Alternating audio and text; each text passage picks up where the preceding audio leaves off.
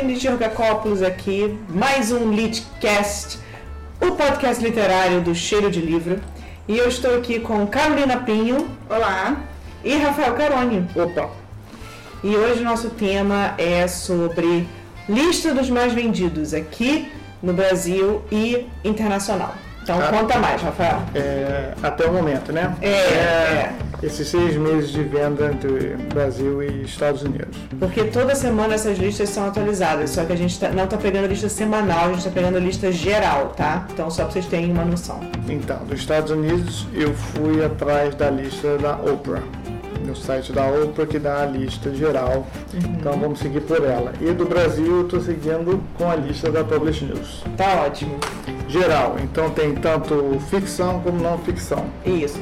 Uma coisa que a gente tem que levar em consideração aqui que não ficção entra é, livros de autoajuda, entra livros técnicos, entra livros sobre, sei lá, anjos da guarda, entra tudo que não, obviamente, como o título mesmo diz, não ficção, tá? É, espiritualidade, então, biografia, tem isso, tudo. tudo isso é não ficção, então é um gênero bem, bem amplo. E ficção é meio é, ficção. é isso aí. É isso aí. Então, vocês querem começar com o Brasil ou os Estados Unidos? Tanto faz. Ah, vamos começar com o Brasil? Vamos começar com o Só Brasil. pra gente conversar, a gente tem um panorama aqui e a gente compara com, com lá fora, porque tem as comparações da tristeza, e aí é melhor a gente contextualizar. Então tá. Então vamos aqui. Publish News, em primeiro, é, de cima para baixo, de baixo É, é. Vamos primeiro, quem tá no topo. Tá. No topo, em primeiro lugar, tá a sutil arte de ligar o Foda-se, pode falar. É, tá escrito no livro, só tem um splashzinho pra não dizer que é palavrão. Mas é isso aí. A surtiu, a surtiu, a surtiu, a surtiu arte de ligar o foda-se. Publicada aqui pela Intrínseca. Foi ano passado, né? Chegou a estar na Bienal. Chegou, passado. sim, sim, até que era um, um, no gente no pavilhão, né? No stand deles da Bienal tinha um, um interruptor que você é acendia é e então você ligava o foda-se. Era muito legal. Boa, boa. É, achei, achei bem, bem criativo. É, aí tem alguma coisa para falar dos livros? Vocês leram? Eu li, eu li. O livro é muito legal. Ele é um livro é, de ficção no sentido de autoajuda, só que ele sacaneia o gênero de autoajuda. Porque ele diz muito que autoajuda é, fala que você é especial, que você é único, que você é incrível. E ele entra numa de tipo assim, olha só, se todo mundo é especial, único, incrível, é esculhamba a definição de tudo isso. Se você é especial, todo mundo é especial, não existe a, a, definição de especial, né? Deixa de ser especial. Deixa de ser especial. E aí ele fala muito, é, geralmente livros de autoajuda, assim, eles, eles são divididos assim. O tema central do livro em, é, vamos dizer, guarda-chuva familiar, guarda-chuva profissional, guarda-chuva é, de relacionamento afetivo, uhum. é, guarda-chuva pessoal, né, da, da, da, pessoa em si e tal. Então ele, ele, ele tem esses, esses pontos. E no Sutil Arte de Ligar o Foda-se, ele passa por tudo isso também, só que ele entra muito no, no, no sentido assim, por que o título do livro? Você não tem que se importar com tudo, uhum. sabe? Você tem que entrar numa coisa de você literalmente ligar o foda-se e falar, cara, na boa. Sei lá, vou dar um exemplo que eu nem sei se está no livro, porque depois que saiu ele, saiu vários livros que a gente é, funcionava no mesmo, da mesma temática. E eu posso usando, acabar usando um exemplo de outro livro e eu estou confundindo. Mas enfim, é basicamente isso. Por exemplo, é, pessoas que, sei lá, estão saindo de um relacionamento chato sabe, mal, não tão legais, tem um relacionamento longo ou vários curtos, ou que seja, tão solteiras no momento, não tão bem com essa condição de estar solteira. E pessoas, e tem amigos que, sei lá, ou tem filhos e tem festa de criança, ou tem chá de panela, ou tem chá de bebê, e tem alguma coisa que mostre, algum, alguns desses, desses eventos é, entre aspas, familiares, né, mais íntimos, que mostram que a vida segue. E essa pessoa que não tá legal com o momento atual da vida é convidada porque são amigos e tal. Só que pra ela, tipo, pô, eu acabei o relacionamento agora, sei lá, se é o primeiro ou o quinto, o que seja, e eu tô indo pra um chá de bebê da minha amiga que, sei lá, vai ter o primeiro filho, todo mundo achando o máximo que ela casou, ou ela tá tendo bebê, ou ela casou agora, ou ela se mudou, ou o que seja. Ou é aquele almoço de família que tem sempre aquele tio e as namoradinhas e o caramba quatro. E aí você fala, cara, por que, que você vai passar por isso? se isso não te faz bem. Ah, é porque as pessoas acham que você tem que ir. Ah, é porque a família. Não, liga o foda-se e não vai, entendeu? Se isso não te faz bem, se isso não vai mudar, sabe, algo que seja positivo em você, você não tem que estar nesse lugar. Então, isso é um exemplo só, mas é um exemplo muito do tipo, o, o que que funciona para você e, e, e o que que você não tem que dar valor só porque a sociedade acha que você tem que dar valor. Então eu acho que isso é, é, faz parte. E a linguagem dele, desse nossa linguagem meio tough love, do tipo, cara, na boa, você não é especial, abraça o fato e segue o baile, sabe? Ele não é do tipo, calma, o universo é incrível com você. Não, não tem essa. Essa linguagem dele eu acho que é parte do sucesso do livro e da, da, temática que é do tipo, literalmente, você não tem que dançar conforme a música se você não estiver afim de dançar, sabe? Então eu acho Achei muito legal, muito bacana. E curti a leitura. É isso. Milagre do Amanhã. Eu não li esse. É, eu só sei que tem. É, ele fala um negócio de você. Não vou dizer que ele fala, tá, gente? Porque eu não li o livro, então eu posso estar botando informação errada aí na história. Mas tem um, um, um resenhas que eu vi desse livro diz que o foco do livro é você de manhã cedo, quando você acorda, uhum.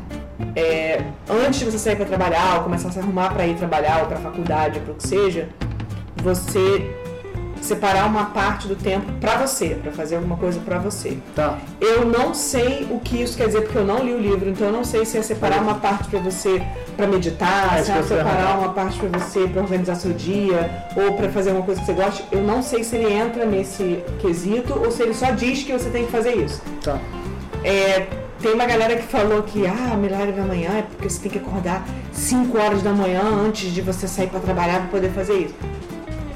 Eu não sei. Alguma coisa que me diz que eu tenho que acordar mais cedo do que eu já acordo, eu já acho que é heresia. Aí sabe o que eu faço? Eu ligo foda-se. Exatamente. Pronto. Justo. Entendeu? Eu não posso ser quântica. Então.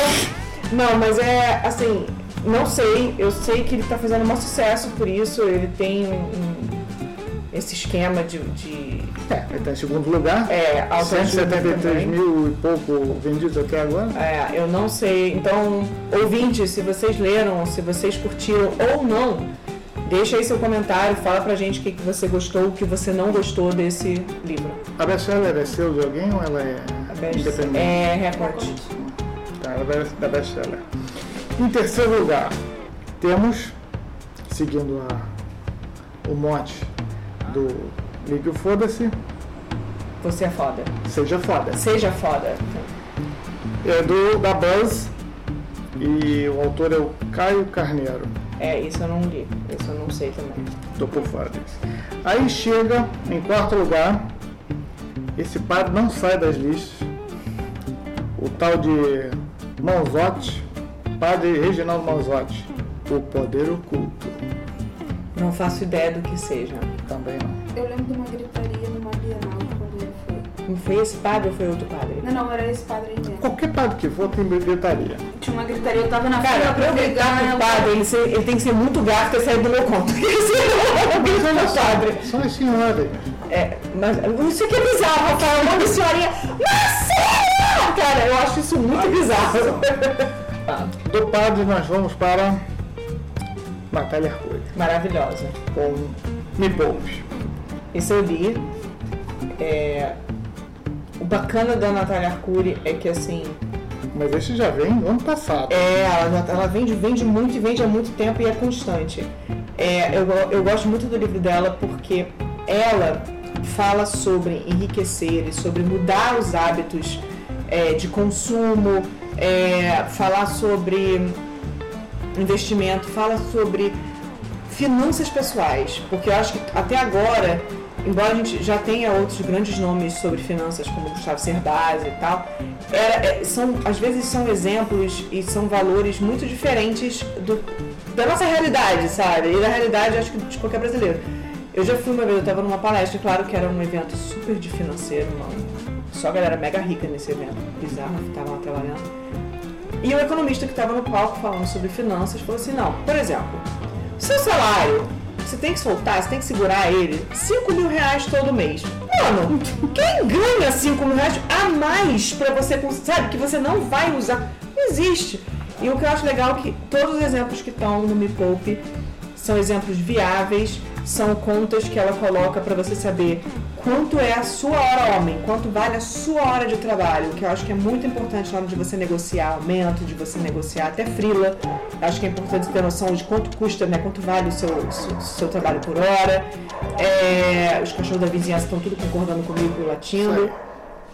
E eu acho muito legal também, ela fala umas coisas sobre não só dicas para investimento, a gente entender como investir, mas também coisas do tipo assim, é, você quer comprar, porque hoje em dia o nosso custo é, de vida é muito alto, então assim, ah, eu quero organizar minhas finanças, mas eu gosto de comprar um parzinho de sapato ali, né, fazer um, uma unha aqui.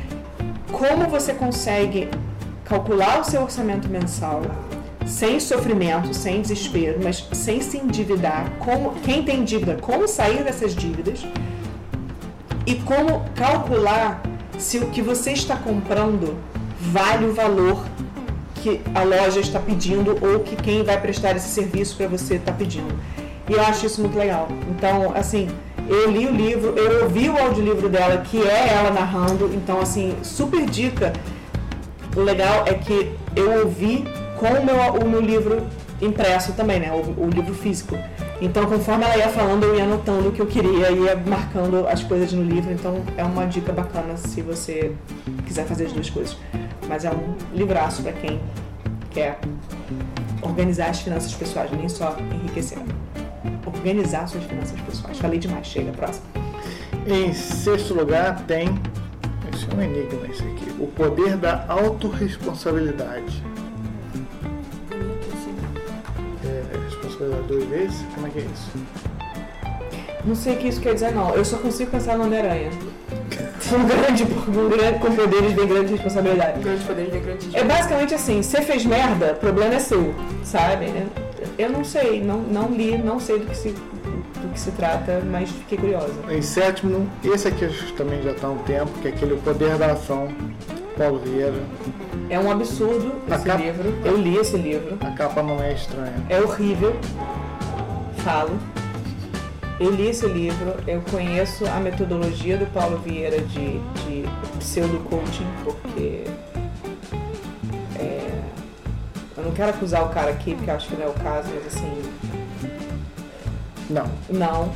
E é um livro que não, não, não é, não, não, não, não curto, não, não indico pra ninguém. Acho até perigoso em algumas coisas. Beleza. É, em oitavo, eu também não indico, que é o Lucas Neto. Então vamos pular esse. Que não é livro, só é livro porque tem ISBN, mas é uma revista. É uma revista. Aí vamos pro nono, que é Do Mil ao Milhão, do Thiago Negro, da HarperCollins. Não conheço Também também. não vou falar. O décimo nós vamos pular, porque é o Lucas Neto de novo, Praga. Mesma coisa.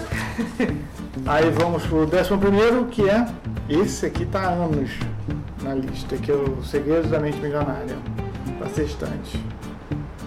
Esse também é super conhecido. Riker. É. Aí logo depois, outro que também é conhecido, que é o Poder do Hábito. E aí chega em décimo terceiro da Michelle Obama, que é o Sucesso no mundo. Minha História, Sucesso no Mundo.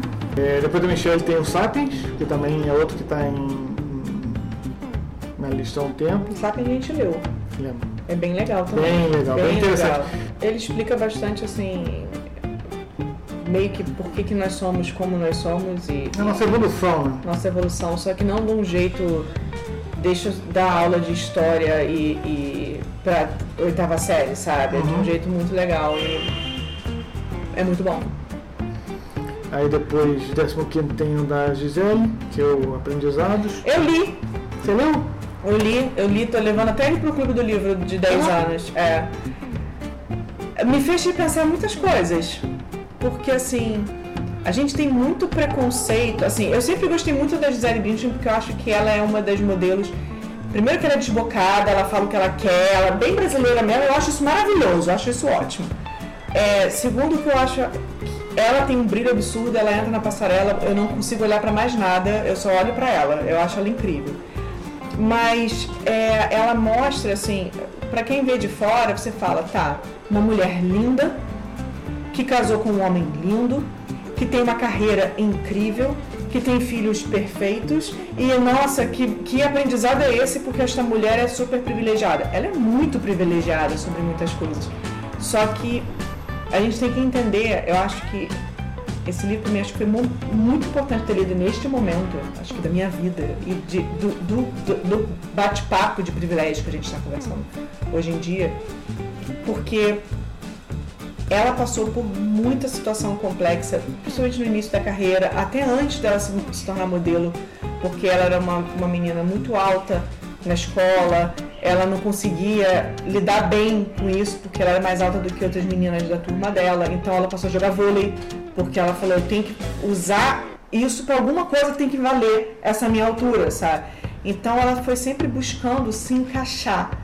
É muito bacana ver o bastidor também de uma mulher que é um ícone, né? Ela é um ícone não só de beleza, acho que é um ícone de trabalho, é um ícone de muitas coisas. E entender também que existe sim, não é, ai, coitada, perfeita e ela sofre. Todo mundo sofre. Todo mundo sofre e, e, tem esse direito, sabe? Então, assim, eu já respeitava o trabalho dela, achava ela incrível, respeito ainda mais. Então, Gisele, sua maravilhosa. Nunca vai ouvir isso, mas te amo. É isso. é, o próximo é o Fonte Juvenil, que é o Diário Perdido de Gravity Falls. É, eu dei uma olhada, não, não, li, mas eu adoro a série. A série é muito bacaninha. O desenho animado é muito bom. E em 17 tem as poesias do Brian Bessa. Maravilhoso, Homem de Paixão. Que é poesia que transforma. Que não é só poesia, ele, nesse livro ele. Trabalhei muito nesse livro, tá, gente? Tem que continuar na lista. Esse livro é... tem histórias dele também. Então, histórias da vida do Braulio e como é, eles são ele, ele, cas, foram casadas histórias com os poemas também. São poemas, alguns conhecidos e vários é, inéditos. Então, é, é legal porque a gente vê ele falando com muito carinho da responsabilidade que ele tinha com a família dele. Ele fala muito do avô dele, ele fala muito do, dos pais dele, dos irmãos. E conta histórias muito legais, muito bacanas. Cara, conta do casamento dele, que eles casaram, tipo, no, nos fundos de uma fazenda, sabe? Assim, tipo, o casamento todo com convidado, com tudo, custou tipo 500 reais, sabe? e a, a, falou, fala da, da esposa dele, que é uma parceira até hoje também, que é um amorzinho. Então é muito legal a gente conhecer é, como Braulio Bessa se tornou Braulio Bessa. É muito legal. É, 18 tem Prisioneiros da Mente, do Augusto Cury pela HarperCollins. Uhum. Em 19 temos Mais Esperto que o Diabo, do Napoleão, Napoleão Hill. E em último, vigésimo, que também esse é um clássico da lista dos mais vendidos, que é o Poder do Agora, do Eckhart Tolle, assistente. Agora vamos passar para a lista americana. Então, segundo o site da Oprah, a lista de mais vendidos até agora, a lista parcial, os 20 mais vendidos dos Estados Unidos. Em primeiro lugar está Where the Crawdads Sing, uhum. da Delia Owens, que aqui foi lançado como um lugar bem longe daqui pela Intrínseca. Uhum. Alguém leu? O cara lá fora, ele está até agora, está com 907 mil exemplares vendidos. Em segundo tem a Becoming, da Michelle Obama, que entrou também no brasileiro. É, em décimo terceiro. E em terceiro no americano tem o Dogman, Ball of the Wild, que é um infanto juvenil, é o sexto de uma série. Em quarto tem Girls Stop Apologizing, da Rachel Hollis. Que ainda não chegou no Brasil. Que ainda não chegou no Brasil. Em quinto tem Diary of a Awesome Friendly Kid, do Jeff Kinney, do mesmo do. Menino, como é que é? Garoto. Banana? Diário do Banana. Diário do Banana.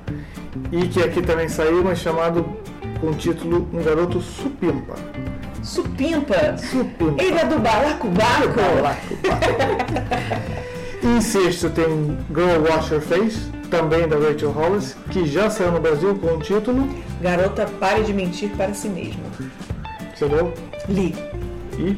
É muito legal. Eu gosto. Eu, eu tô falando muito legal várias vezes nesse episódio, desculpa aí. Mas eu gosto muito da Rachel Hollis, que a Rachel Hollis, ela é uma, é uma mulher muito legal. Obviamente, de novo, a porra do legal, desculpa, peraí, calma. Eu gosto muito da Rachel Hollis porque ela é uma empreendedora nos Estados Unidos. Ela tem a própria empresa, ela tem um- uma plataforma de, de conteúdo digital também na internet sobre é, estilo de vida. E ela faz muitas palestras. Ela é tipo. Todo mundo fala assim, ah, ela é o Tony Robbins de saia, sabe? Eu não gosto de comparar uma mulher com um homem. Mas só para entender o tipo de trabalho que ela faz, é, resumidamente seria isso. Mas eu não gosto de, de comparar porque eu acho que é diferente. Eu acho que é, Eu não é não, por aí. eu não tenho como falar porque eu nunca vi uma palestra dela. Mas eu já não gosto das palestras do Tony do Robbins. Tony Robbins. É, ela é dessas assim de movimentar milhões de pessoas, sabe? É, o que eu acho legal no livro dela é que assim, ela é uma mulher também, assim, obviamente não vou comparar com a Gisele Bündchen, porque Gisele Bündchen é incomparável. Mas a Rachel Hollis, ela é uma mulher branca, uma mulher que tem grana. O marido dela é muito rico, ele era um executivo, tipo, Hollywood, não sei qual dos estúdios, que largou o emprego pra trabalhar na empresa dela, tá? Tipo, nesse nível a parada. Eles têm três filhos meninos e conseguiram adotar uma menina. E ela conta no livro como foi todo esse processo, porque ela queria muito adotar uma garota. Não foi fácil para ela conseguir adotar. é, e ela conversa sobre isso.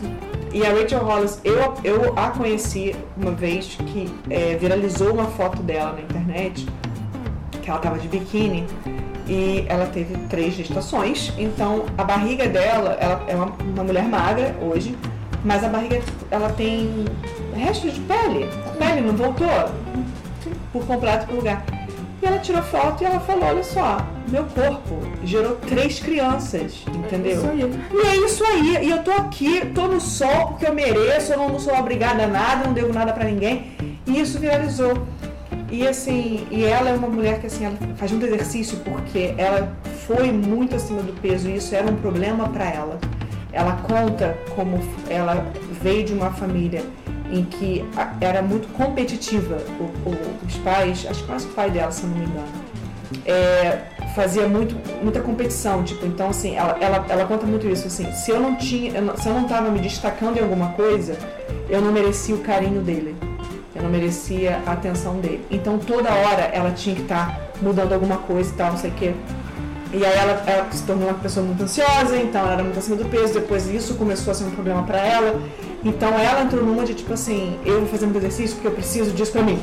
Então não é uma coisa que ela pregue do tipo, ah, você tem que ser uma pessoa magra. Ela falou assim, eu preciso ser isso porque eu tenho que lidar com isso pra mim.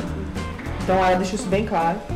E ela fala muito sobre é, mulheres que têm família e trabalham, e ela fala existe muito a pressão de ter filhos ou não ter filhos, como você sofre é, com opinião alheia sobre isso. Ah, você tem filhos e você voltou a trabalhar? Nossa, que absurdo. Ah, você tem filhos e você não voltou a trabalhar? Nossa, que absurdo. A mulher sempre Tá sendo julgada. tá sendo julgada e tá sempre perdendo, sabe? Então ela fala muito sobre isso, do tipo, eu não consigo fazer tudo. Mas eu sempre tento fazer o meu melhor e tudo bem não fazer tudo. Então ela conversa sobre várias coisas no livro, justamente do tipo, para de mentir pra você mesma que você vai conseguir dar conta de tudo, que você tem que dar conta de tudo, porque você não tem que nada. Então eu acho ela ótima e ela fala de um jeito muito bacana. Como é o nome do livro em português de Portugal? Português Portugal, o melhor título do mundo é Miúda, pare de merda. Isso é muito bom! Mas é um livro muito legal, que eu também estou querendo levar ele para o Clube do Livro de 10 anos, porque eu acho que a gente precisa conversar sobre isso, sim. E quero muito ver esse livro na lista brasileira em breve, porque vale a pena. É... Sétimo lugar tem All the Places You Go, Dr. Seuss, que não é a É um infantil clássico americano. não é, não é nada daqui. Em oitavo tem Educated, da Tara Westover, que aqui saiu como A Menina da Montanha, pela Pouco digital. Roku Digital. É, em nono, The Tattooist of Auschwitz, que aqui saiu como Tatuador de Auschwitz, da Heather Morris. Aqui quem lançou? Planeta? Planeta. Planeta. Planeta. Vocês viram ou não? Não, não. Aí em décimo tem um infanto juvenil, The Wonky Donkey, do Craig Smith. E em décimo primeiro, Unfreedom of the Press, do Mark R. Levine. Em décimo segundo tem o comediante Howard Stern, que chama Howard Stern's Come Back Again. Desculpa, Howard Stern's Comes Again. Trocadilho horrível. Em décimo terceiro tem You Are a Badass, que eu acho que esse título ele vai bem com o da lista brasileira que, seja, que é o Seja, Foda. É. É, em 14 tem o Mueller Report, que é do Washington Post, que não vai sair aqui, a gente. É, isso é muito é- política americana. É, é sobre o, é toda a investigação sobre a influência da, da Rússia nas eleições do Trump nos Estados Unidos. Em 15 de novo tem do Dr. Seuss, tem o Green Eggs and Ham, que é um clássico, infantil juvenil. Em 16 tem o Strength Finder 2.0 do Tom, Ra- do Tom Rath, que aqui saiu, que é o Descubra Seus Pontos Fortes 2.0. O primeiro é um enorme sucesso dessa estante. Em 17 tem It's Not Supposed to Be This Way, da Lisa Terkhurst. E em 18 tem Jeff Kinney de novo, do Diário do Banana, que é o The Meltdown, que eu não sei se já saiu aqui, é o livro 13. E em 19 temos o quê? The Woman in the Window. Olha Mulher na só! janela. Que vai virar filme agora em outubro. Eu É pra outubro, né? Pra outubro. Você tá lendo? O que que você tá achando? Eu tô no começo, né? Não tá... Acho bem...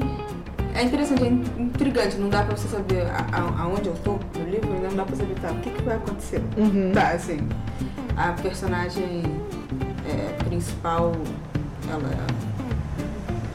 Ana Fox. É, não, não, mas conta de spoiler. Não, ela é agorofóbica. É, Isso não é spoiler. Tá, sim, é, porque você demora um pouquinho pra descobrir que ela é agorofóbica no livro. Não, não, mas não tem, não Né? tem problema. É, E- Isso não é um spoiler. É interessante, porque eu tenho as referências dos filmes que ela tá falando. Ela é viciada em filmes no ar, de suspense, Hitchcockianos anos, né? tal. E filmes em preto e branco. Então, é, eu tenho as referências que, que ela dá. Não sei se é tão comum assim. Então, mas é, é interessante. Até agora é um livro tá. O que, que vai acontecer, né? Aham. Intrigante.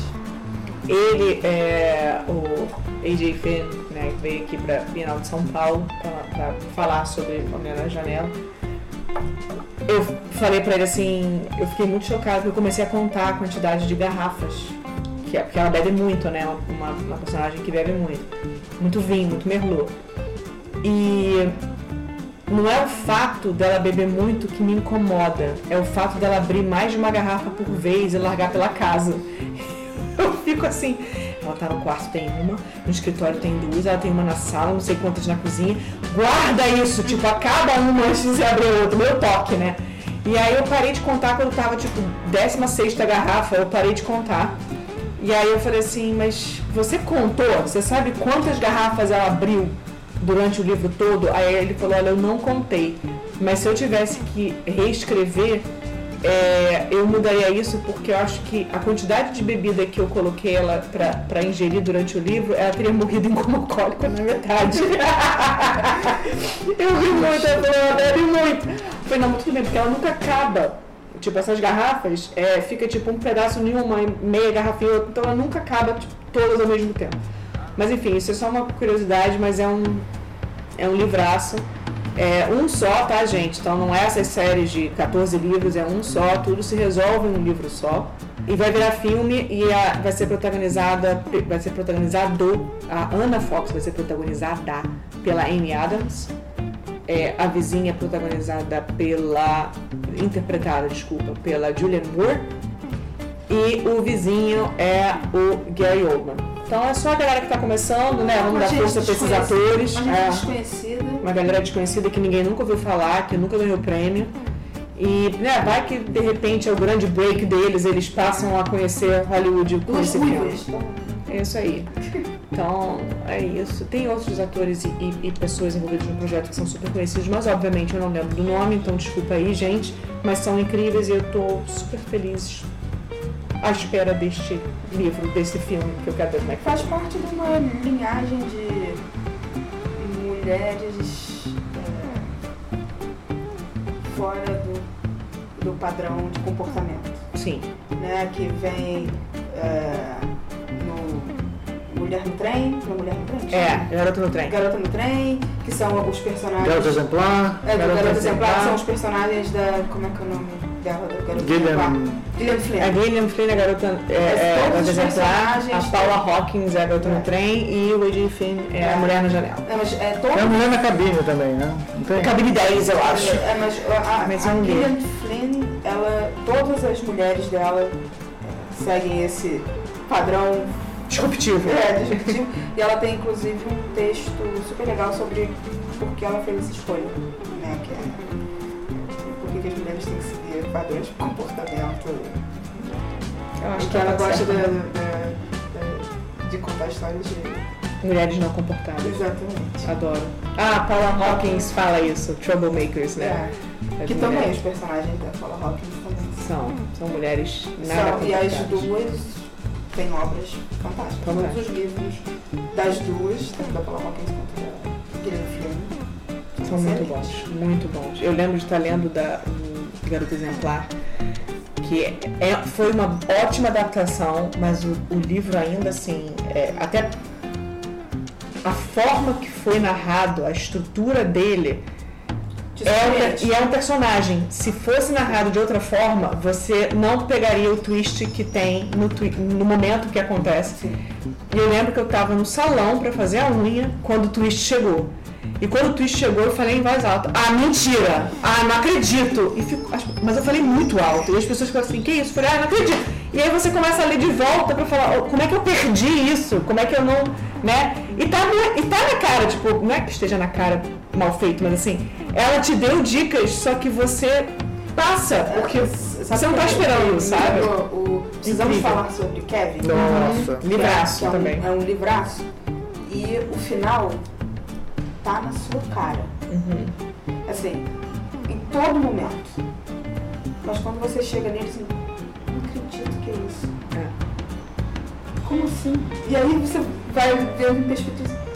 Gente, como eu não, não, não captei que isso tinha acontecido? Me, me lembra. Assim, a, a narrativa é tão envolvente e a estrutura que mesmo estando na sua cara você não consegue ver. Não, e, e- nos dois jeitos, eu acho que assim, faz parte dessa estrutura, o leitor, ele é inserido dentro da, da estrutura. Por exemplo, é, no Garoto Exemplar tem a ver com ela ter sido tipo um personagem de, da história infantil que a mãe tinha escrito, né? É Isso no, é, isso no filme não, não, não é tão jogado, não. Eu só acho que é só mencionado, mas passa ao longo. Mas essa coisa de você lidar com o leitor é um personagem no livro, no caso, é importante na narrativa. E ela usa a gente nesse sentido. Então você, querido ouvinte, se você ler Garota Exemplar, você vai ser usado, entendeu? E isso é muito bacana. Aí precisamos falar sobre Kevin também é uma mulher, não É, É, é. Esqueci o nome Schroeder, não, é... dela. Esqueci o nome dela. Eu esqueci o nome dela também, mas é um. Ela, ela é ótima também. Ela é muito boa. E também é isso, você também olha e fala, meu Deus, como. É eu também não quero dar spoiler, porque eu não sei quem leu. Precisamos falar sobre Kevin e quem viu o filme. Mas assim, é... quando você se envolve com certos personagens, você também não quer acreditar no pior. E às vezes não tem jeito, né? Então assim, você também passa por essa experiência como leitor. E eu acho isso muito legal, porque é essa conexão que, que elas conseguem criar, né? Lionel Shriver. Shriver. Shriver. É Shriver. É, Shriver, Shriver. Shriver. É. Ela é maravilhosa. Ela é maravilhosa. Os outros livros dela também Eu li mais os outros dois dela. Mas assim, todas elas, assim, você lê.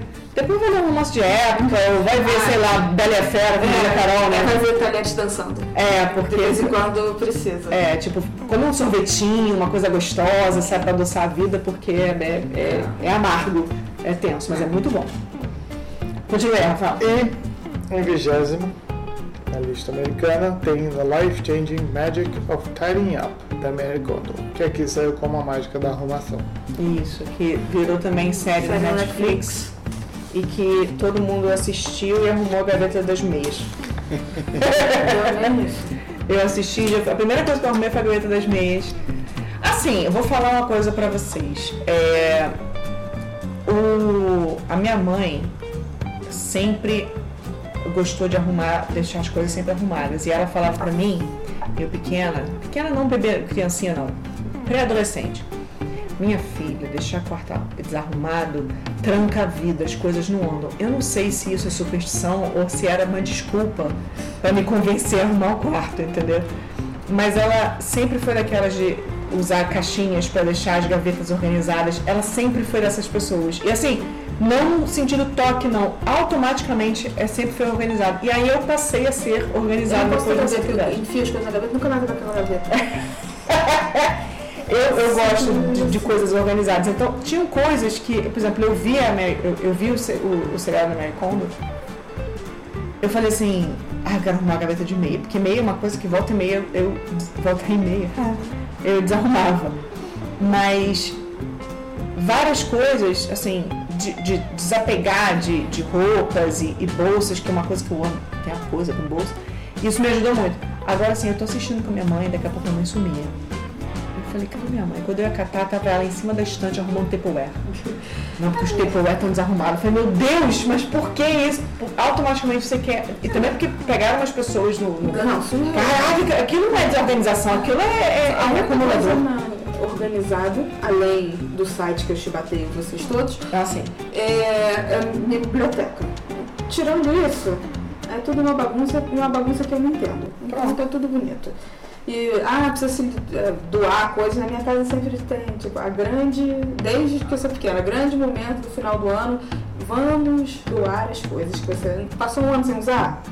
Não vai- não vai usar mais. Não vai usar mais. Tá na hora de doar isso desde que a gente era pequeno em casa, tipo, doar brinquedo, não sei o que. Então, o, o se desfazer da coisa é um, é um ciclo. Então, aqui assim, tá. Não, não, não, não, não me atingiu, sabe? Mas quando assim, aham, então tá. Assim, sabe, nada. Não me fez levantar uma gaveta de meias, não me fez Ai, levantar e arrumar nada. Sinto muito, meu como. É, foi mal. Então é isso. Essas foram as duas listas. Aí vamos fazer uma observação aqui de duas observações. A primeira é, tem muito mais não ficção nas, em ambas as listas, aliás, do que ficção. É, pesquisas indicam também, isso não é da minha cabeça não, mas é porque existem pesquisas e obviamente não vou lembrar quais são as pesquisas, mas que em anos de crise, é, tanto econômica quanto social, é, preocupações e tal, quando você tem que fazer muitas coisas, mas não tem grana para fazer essas coisas, o não ficção sempre ganha da ficção. Por quê? Às vezes você, numa situação de crise, você perdeu seu emprego. E aí você não tem grana para um curso, mas tem um livro que pode te ensinar alguma coisa que você precisa, para né, aprimorar e, e poder trabalhar em outra coisa. Ou simplesmente Se é, motivar. é, o, o, exatamente, se motivar assim, pô, pô, o cara faz essas lições aqui todo dia de manhã, você vai no game, Isso. é, te dá alguma um respiro Isso, é, é- é assim, frente, né? ou é, ou é ensinar algo que você precisa de para ser útil, né? Uma coisa útil para você no momento, ou uma história de superação, que as coisas, é, é, alguém que estava numa situação parecida com a sua e conseguiu sair dela, ou literalmente um apoio é, espiritual, um carinho na alma porque precisa, sabe? Isso é o que aconte- acontece geralmente. Como tanto aqui quanto nos Estados Unidos, a gente está num certo momento de crise. Nos Estados Unidos é uma crise porque né, o presidente é tão incrível quanto nós. É, então é normal ver que a não ficção esteja ganhando Eu da acho, ficção. de- dentre as coisas legais que eu acho da nossa lista, é ter um livro que, bem ou mal, é um livro de poesia, que é o do Brown. Sim. Que é um, um gênero que é tão deixado de lado. Uhum. né? Então é, eu acho legal. É, é verdade que o, o Braulio tá ali não só porque ele é incrível, mas é porque ele também estava na Fátima. Tava Ah, ali, claro. né? É, o impulso da televisão foi fundamental é, para ele. Pra ele se destacar, ele com se certeza. destacar. E, né, a pessoa certa no lugar certo, né? Mas que eu acho legal, e na lista americana você não tem esse. E curioso, na lista americana são dois Dr. Seuss, Sim. né? Eu acho que aqui a gente não tem um equivalente ao Dr. Seuss. Não. Né? Aqui É. acho que o mais próximo seria tipo um sítio pica-pau amarelo. Só É, que mas ainda não- assim, não nossa, tem- isso é muito mais literário. É porque o Dr. Seuss é mais de rima. É, Não tem isso Não tem, Não, não. não, não, eu estou pensando em termos de, de importância Não. na literatura infantil. É, é, ele, ele seria um Monteiro Lobato. Então, Uhum. em termos de, da importância que ele tem na literatura infantil Sim. americana, o equivalente seria o Monteiro Lobato. Só que o Monteiro Lobato é, escreve livros que ficam em pé e o Dr. Seuss não. Não, exatamente. É, Eu acho que se, se, são se a Talvez Mônica- o, Ziraldo Não, eu acho que se a Mônica não fosse quadrinho, fosse história, seria como se fosse o Dr. Seuss, entendeu? Eu acho que pode ser o Ziraldo. Pode ser. Lembra daquela a turma do, sa- do Pererê, Pererê? turma do Pererê. Eu acho que pode ser isso. É, entendeu? É, é, Mas não sei porque eu não gosto. isso. o, o Geraldo tem uma coisa do, do desenho e que da imagem que o Dr. Seuss tem como Sim, são livros ilustrados. ilustrado, a ilustração é importante. E no Monteiro Lobato a ilustração não Não é importa, importante. é. É, é, sempre me vem à cabeça, sei lá, Ruth Rocha e Ana Maria é, é Machado, mas também a, a ilustração tá lá, mas o importante é o texto. É o né? texto, é. É, a- a nossa tradição de literatura infantil está muito mais ligada a texto do que a anglo-saxônica, que está muito mais ligada à imagem. Uhum. né? Então, mas eu acho interessante nos mais vendidos terem dois clássicos É. da literatura. Sim. Eu acho que isso vai mudar bastante agora também, porque nos Estados Unidos vai entrar, entrou agora julho, que é férias, né? São as férias longas deles lá. Então, Tem o provavelmente Summer Read. Summer Reads vai mudar bastante. Vai entrar mais ficção agora, tipo, quando a gente fizer, é, acho que daqui no final de julho, for ver essa lista de novo, vai ter mais ficção, porque o pessoal tende a ler mais ficção em, no verão, né? Pode No ser. verão. Mas no final do ano a gente volta a essa lista Eu quero fazer um comentário que é o comentário de números. para ela ver. Né? A- Ah, sim, é um absurdo. E, Diferente. É, é, não, mas eu, eu acho que não, não é uma questão de mercado, é uma questão de forma com que as duas sociedades veem o livro. Deixa, Sim. deixa eu só, deixa eu só Vamos fazer. contextualizar aqui. É, só porque a Carol está falando, a lista de mais vendidos americana, o livro que está em primeiro lugar, que é, é o Where the Crawdads Sing, que aqui no Brasil saiu com um lugar bem longe daqui, tem 907 mil exemplares vendidos. Esse é o Primeiro primeiro lugar. lugar nos Estados Unidos. O nosso primeiro lugar, que é a, a sutil arte de ligar o foda-se, foram vendidos nesse ano. Até agora, 233 mil livros, exemplares, Sendo que ele foi lançado ano passado. sendo que ele foi lançado ano passado. Então, dentro desse ano, até junho, 203 mil exemplares foram vendidos, enquanto do outro, três vezes mais. E foi, não. lançado, e foi lançado agora. Quatro- É, É, não, mas eu, eu acho que entra é, mais, nesse. quatro vezes mais. Não, vê o último. Vê o último. O O último, último? da- das listas. O último das listas. O último das listas nacional, que é o Poderão agora, que também já vem sendo vendido há anos, mas dentro desse, dessa janela de seis meses vendeu 40 mil ex- exemplares. O americano tem, é, que é o da Mary Kondo, vendeu 229 mil, Que é quase o nosso primeiro. que é quase o nosso, primeiro lugar. Nosso primeiro lugar. É, Então, eu eu acho que são algumas coisas. Um, a economia americana vai muito bem obrigada. Sim. Tá, num momento de crescimento, a nossa vai muito mal obrigada há Bastante anos, tempo. há alguns anos. Então, isso influencia Sim. a- a- as vendas. Nós temos uma crise grande no mercado. Livre- livreiro, livreiro com duas é, grandes é, quebrando. Uhum. Então, assim, isso também influencia. Mas mesmo se no momento de, de calmaria e céu de brigadeiro nas duas economias e, e tudo mais, a gente tem um problema no Brasil em que livro é artigo de luxo. Uhum. Ele é visto como artigo de luxo. A gente não tem um, um mercado de paperback que você tem nos Estados Unidos, né? Que é o, o mesmo livro, só que numa edição piorzinha e que é mais Mais barata econômica. é, que podia difundir é, os livros. Você tem, você, você tem uma série de questões, mas o, o principal é como a sociedade brasileira vê o livro. E não só E esse é o É, problema. é, vê- Porque se você tem essa edição mass market, essa paperback. paperback, pocket, a pessoa não compra. Mas ela vai reclamar do livro que está ah, tá 49 reais. Mas se eu fizesse uma versão de 11 reais de, de pocket, você não ia comprar. Porque o livro é visto como artigo de luxo. É, ele não é visto como um- uma forma de diversão, por exemplo.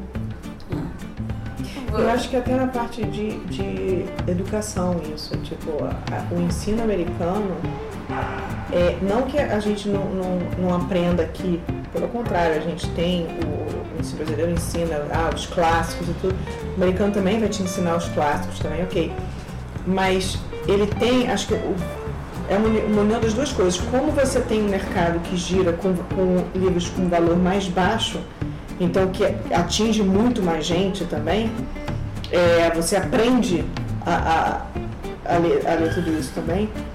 É, é como. É, é isso que você falou também, né? não é só o artigo de luxo em si, o valor do, do produto, mas o hábito de ler isso, entendeu? Não, não, também não, tem não, isso. Eu não acho que é, que é só isso. Não, eu acho que é tudo. Não, não, eu, eu- eu acho que é, livro no Brasil é status. Uhum, uhum, é isso que eu dizer. É, é status. Tem, tem uma entrevista do Caetano Veloso que é absolutamente sensacional. É, eu acho que é pra Pia Correia do Lago. É para um programa do, do Futuro. Do Futuro, do canal Futuro. Que ele disse que ele, o, o pai dele era funcionário público, a mãe dele era dona de casa. E ele falou, "Ah, na minha casa não tinha livros. É, tudo que eu aprendi de livro, é, foram livros que eu peguei emprestado, que alguém emprestou. E eu sempre achei muito estranho, é, na- mesmo depois dele virar um sucesso, ter livro em casa. Porque eu cresci numa casa que não tinha livro e isso nunca me impediu de ser um grande leitor. Mas que era muito é, porque era um símbolo de status. Ele, lá no interior da Bahia, de Santa Maria da Purificação, uma família de classe média baixa, com monte de irmãos, não realmente não sobrava dinheiro para para comprar livro. Mas ah, o, o Caetano faz muita reverência à professora dele de português, que também foi professora da Maria Bethânia. É, era a professora de português, entendo que era a professora de português que existia na cidade ali, sei lá, na década de 50, começo da década de 60, que incentivava os alunos a lerem de tudo e de que os livros circulassem na mão eh, deles e, e tudo mais. E deu o Caetano Veloso deu uma Maria Bethânia, a irmã deles, ah, não sei se é a Irene, da música Quero Ver Irene Rir, mas uma delas é poetisa, outra é historiadora, todos os, os Veloso eh, são pessoas bem su- sucedidas e ligadas de alguma forma às ciências humanas. Uhum. Numa casa que não tinha livros. Acho que a gente também tem essa coisa de acreditar que é... ah, de humanas é fácil também, né? Então você não é igual. Ah, então não, não tem para dar retorno para a sociedade, né? Não, não é isso, entendeu? Então assim, é, eu, eu escuto isso às vezes. Pessoas que hoje lidam com livros, ou seja, em blog, seja gente. Ah, não, mas eu lia muito quando eu era pequena e aí as pessoas caçoavam de mim porque eu lia e eu fiquei assim, por quê? Eu, eu nunca fui uma criança leitora, passei a ler na minha adolescência, mas assim, ninguém me zoou porque eu estava lendo não, mas entendo que de repente, né, aquela coisa tipo, ah, nerd, porque não, né, não, não joga futebol, vai ler, mas enfim. É, e eu já escutei muitas vezes no clube também o pessoal falar que, ah, por ter o evento, que, as pessoas, que é- acontece dentro de uma livraria, as pessoas falam, nossa, eu nunca pensei que aqui fosse um lugar para mim. São pessoas que moram em, em comunidades, moram em lugares, às vezes pegam três, quatro conduções para chegar né, na, na Zona Sul para ir ao, ao clube. Mas elas, elas falam, poxa, é, eu nunca pensei que esse fosse um lugar para mim, que eu pudesse entrar aqui e, e, e comprar. E aí, obviamente, eu ouvi, ah, mas tem sebo, tem é, é, é, feirinha de, de livro a 5 reais, a 10 reais. Tudo bem, mas é o hábito, é, o, é, é você estar tá em tudo quanto é lugar e ter qualquer livro que seja no valor que você possa pagar e que, que isso seja um normal. Não, se, se, você pensar que nenhum dos grandes é, jornais mais tem um suplemento literário. É. O Valor tinha, o Globo tinha, a Folha tinha. O Globo foi o último a acabar com. Prosverso? Com o Prosverso. É. é. Ele hoje está embutido no. Ilustrado acabou? Hã? É ilustrado acabou. Não, mas é. A... Ilustrado é dentro do. do... Não é dentro do. É, então, o segundo caderno. É, exatamente. É, o, o, o Prosverso ele está dentro segundo caderno de, de sábado, uhum. que é a mesma coisa que acontece com, com a Folha. Mas e você hoje você tem que duas revistas falando sobre livro, você tem a 451 e você tem a do Instituto Moreira Vaz, como é que é o nome dela, que tem sempre um autor na capa. A 451 é uma ótima revista, ela vai falar dos, das coisas, só que ela é. Ela não, é, ela, não, ela vai reforçar a ideia de que livro é artigo de luxo, de que é, é, é grande. É, como é que acaba isso? É o Serrote. A revista que Ah, não ia lembrar nunca. Eu sei qual é, não ia lembrar é, nunca. O Serrote. Ah, o Serrote vai falar de mais coisas além de literatura, mas também de literatura. Mas. Cara, é trabalho de. De escola. De escola, de formação de leitor. De, é, é trabalho de formiguinha mesmo Todo mundo tem que. Todo mundo tem que ler. Cada um vai encontrar o seu, seu universo, a sua coisa. De repente a pessoa quer ler só livro técnico, tudo bem. Não, mas não é uma questão. Entendeu? Quer ler só ajuda. Temos livros para todos. Temos livros para todos, né? Mas é a pessoa encontrar, mas é uma coisa tão distante, as pessoas têm, têm medo. Eu não sei até que ponto, é, aquela pesquisa do, acho que foi do Florida que saiu, que apenas 8% da, do, dos brasileiros alfabetizados têm compreensão de texto. Quer dizer, você lê palavras, mas você não compreende o que você está lendo, a, a, menos que você esteja entre esses 8%. 8% é muito pouco. Não, 8% de quem lê. De quem lê. Quer dizer, é, é, é, a peneira da peneira da peneira, entendeu? Num país com tamanho continental como o nosso, é um absurdo. Não, você pensa mas eu não sei. A que... média do brasileiro de leitura é 1,2 livros ano. Ano, cara. Isso é tipo semana pra gente. Só que o que acontece é, eu não sei até que ponto não existe compreensão de texto porque as pessoas leem pouco ou as pessoas leem pouco porque não tem compreensão de texto. É, é o momento Tostines. As Tostines vende mais porque é fresquinho ou fresquinho porque vende mais. A galera que é jovem está ouvindo isso não faz ideia do que eu estou falando. Cata no Google. Mas é, é isso, sabe? Eu não sei até que ponto as pessoas não leem porque elas estão distantes é, é, da compreensão de entender o que elas estão lendo, logo elas acham, ah, eu não vou pegar para ler porque eu não vou conseguir fazer isso, ou você não vai conseguir fazer isso porque você não foi, é, não só em escola, mas não foi estimulado a aprimorar. Porque se, se todos nós aqui tivéssemos lido só o que a escola deu, sem ler mais nada fora, nós não seríamos formados leitores. Eu seria. Eu não seria formado leitor. Eu seria. Assim, isso, escola brasileira, tá? Antes de eu mudar de escola. Eu teria saído só com aquelas com o que eu li na escola e eu não teria continuado a minha carreira como leitora porque eu não tive nenhum estímulo a continuar a ler, sabe? E a gostar do que eu estava lendo e entender o que eu estava lendo. É, é, porque eu acho que tem, tem uma questão. Né? Na minha escola, particularmente, não, não era uma questão pelo menos não para mim. Mas é, como você vende o que você está lendo. Uhum. E, que, e, o contexto. É, um dos meus livros é, favoritos da vida é um livro da Ruth Rocha chamado A História dos Rabos Presos. Uma uhum. história de rabos presos.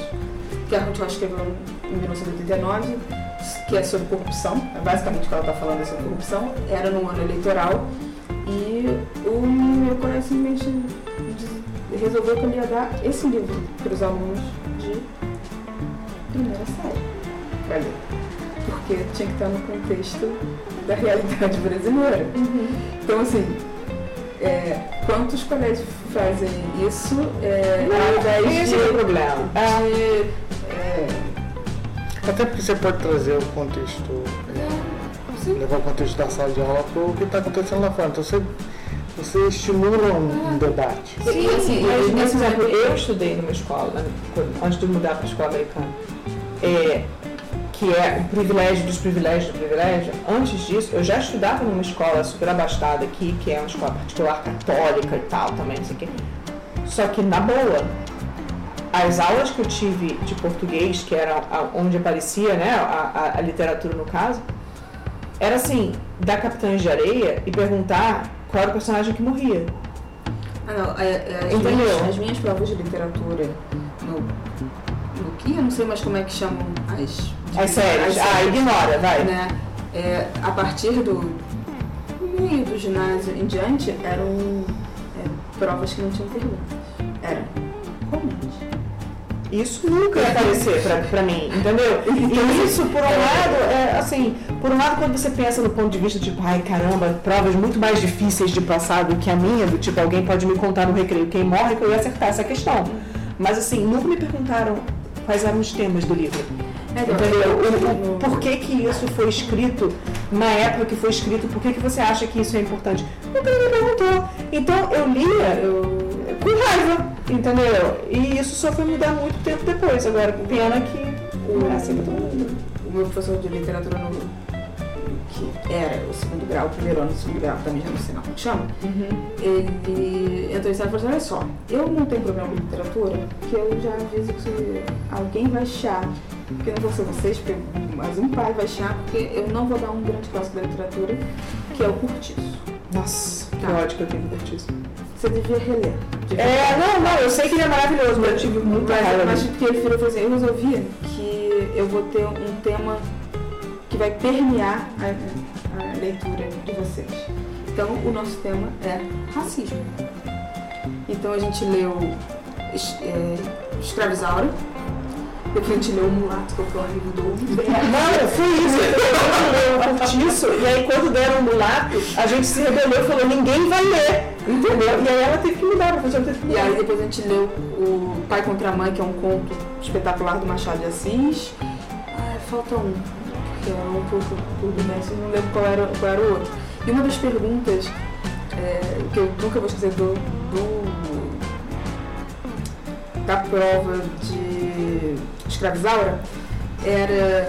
Ai, não vou lembrar o nome dos, dos personagens. Uhum. que- e a, mas a pergunta era basicamente assim, é por que que Leôncio é, acho que é o capataz, Não, né? Leôncio é, o- é o, é o É o senhor. senhor. Então, assim, é, por que, que ele é o vilão da história e não o cara que é, namora a, a, a Isaura? Porque o outro também é um senhor de escravos, também. blá, blá, blá. E a resposta era basicamente porque o autor quis. Mas ele falou assim, por que, que um é e o outro não? Por que, que se eles são exatamente iguais? E era sempre assim, é, não adiantava você, sua era explique no mínimo com 10 linhas, tá? É, amigo, não dá pra você só dizer Famoso justifique sua resposta. é. Então, e, a, e era isso, assim, olha, ele, o professor Bruno Marco Antônio entrou em sala e falou assim, olha só, a resposta é porque o autor quis assim, porque na prática os dois são vilões. Se ele estava querendo fazer uma crítica à, à escravidão, não tem É. bonzinho entre esses brancos todos aí não, hein? Fiquem ligados. Na minha primeira série do ensino médio também, a nona, o ninth grade, né, nosso, foi mulheres. Isso foi em 97, talvez. Tudo que a gente leu era com base em mulher. Então a gente leu é, Woman at Point Zero, que sei- é uma peça. Lemos Medeia, que é a tragédia grega. Lemos do, é, acho que do Ibsen, é, Casa de Bonecas. E lemos, eh, mais um que eu obviamente vou esquecer, mas tudo que a gente leu era com ponto de vista é, é protagonizado por mulheres. E assim, o que, que está de errado aqui e o que, que funciona e por que, que a mulher, quando foge do padrão, ela é considerada vilã da história. E aí, e, era, e você, eu parar e falar assim, meu Deus, quer dizer que eu preciso raciocinar? E ao mesmo tempo que isso é um desafio, eu falei, nossa, que incrível! Foi o que me fez me apaixonar pela, por, pela leitura. E, e, eu não tive, eu não tive isso antes, sabe? Esse professor, o, o E o, o, o bizarro que a gente está falando, tanto a sua escola quanto a minha, as minhas, né, tudo escola particular, Carol. Agora imagina como é que tá o nível do, do, de ensino na escola pública, sabe? O, o, Marco Antônio é o cara que, quando deu senhora, ele fala, ah, todo mundo, ninguém vai senhora. Mas eu falo pra vocês que é um livro sobre prostituição masculina. Ah, que sensacional! e foi assim que ele vendeu o livro. É, Leiam e depois a gente conversa. Não foi isso que eu falei pra você. Foi assim, vai porque ela compra o marido. Eu falei, como é que é? Lê, lê porque ela vai comprar marido. Aí eu li empolgadíssima. Aí eu falei, nossa, que incrível, a Aurélia maravilhosa. e senhora é visto com péssimos olhos. Nossa, eu amo senhora. senhora é maravilhosa. Mas o, o Marco Antônio entrou em sala de aula e falou assim, isso é um livro sobre prostituição masculina. Pronto. E deu pra uma turma. Então é isso, gente. O que, que vocês acham que pode, a gente pode fazer como leitores e pessoas pensantes nesse nosso Brasil para mudar essa lista, para colocar mais livros de ficção, para colocar mais números de exemplares no livro que seja, mais gente para colocar mais gente lendo, independente do que seja, tá? Romance, livro técnico, o que seja. O importante é a galera tá lendo e tá lendo um atrás do outro. Diz aí pra gente o que, que vocês acham. E a gente se vê no próximo podcast. Fala, Rafael. A gente se ouve, aliás. É. Fala, Rafael além dessa proposta de aumentar, mudar a lista e aumentar os números, comenta também quem leu algum desses livros. Isso. Deixa seu. O que, que achou, né? O que, que achou. Se curtiu, se não curtiu, o que, que quer ler de repente do que a gente comentou aqui. Deixa a sua opinião também pra gente que a gente quer saber. Mas deixa, tá, gente? Não adianta só curtir e achar que é incrível. A gente quer comentário, fazendo um favor, tá bom? É isso, pessoas. Até o próximo. Até. Falou.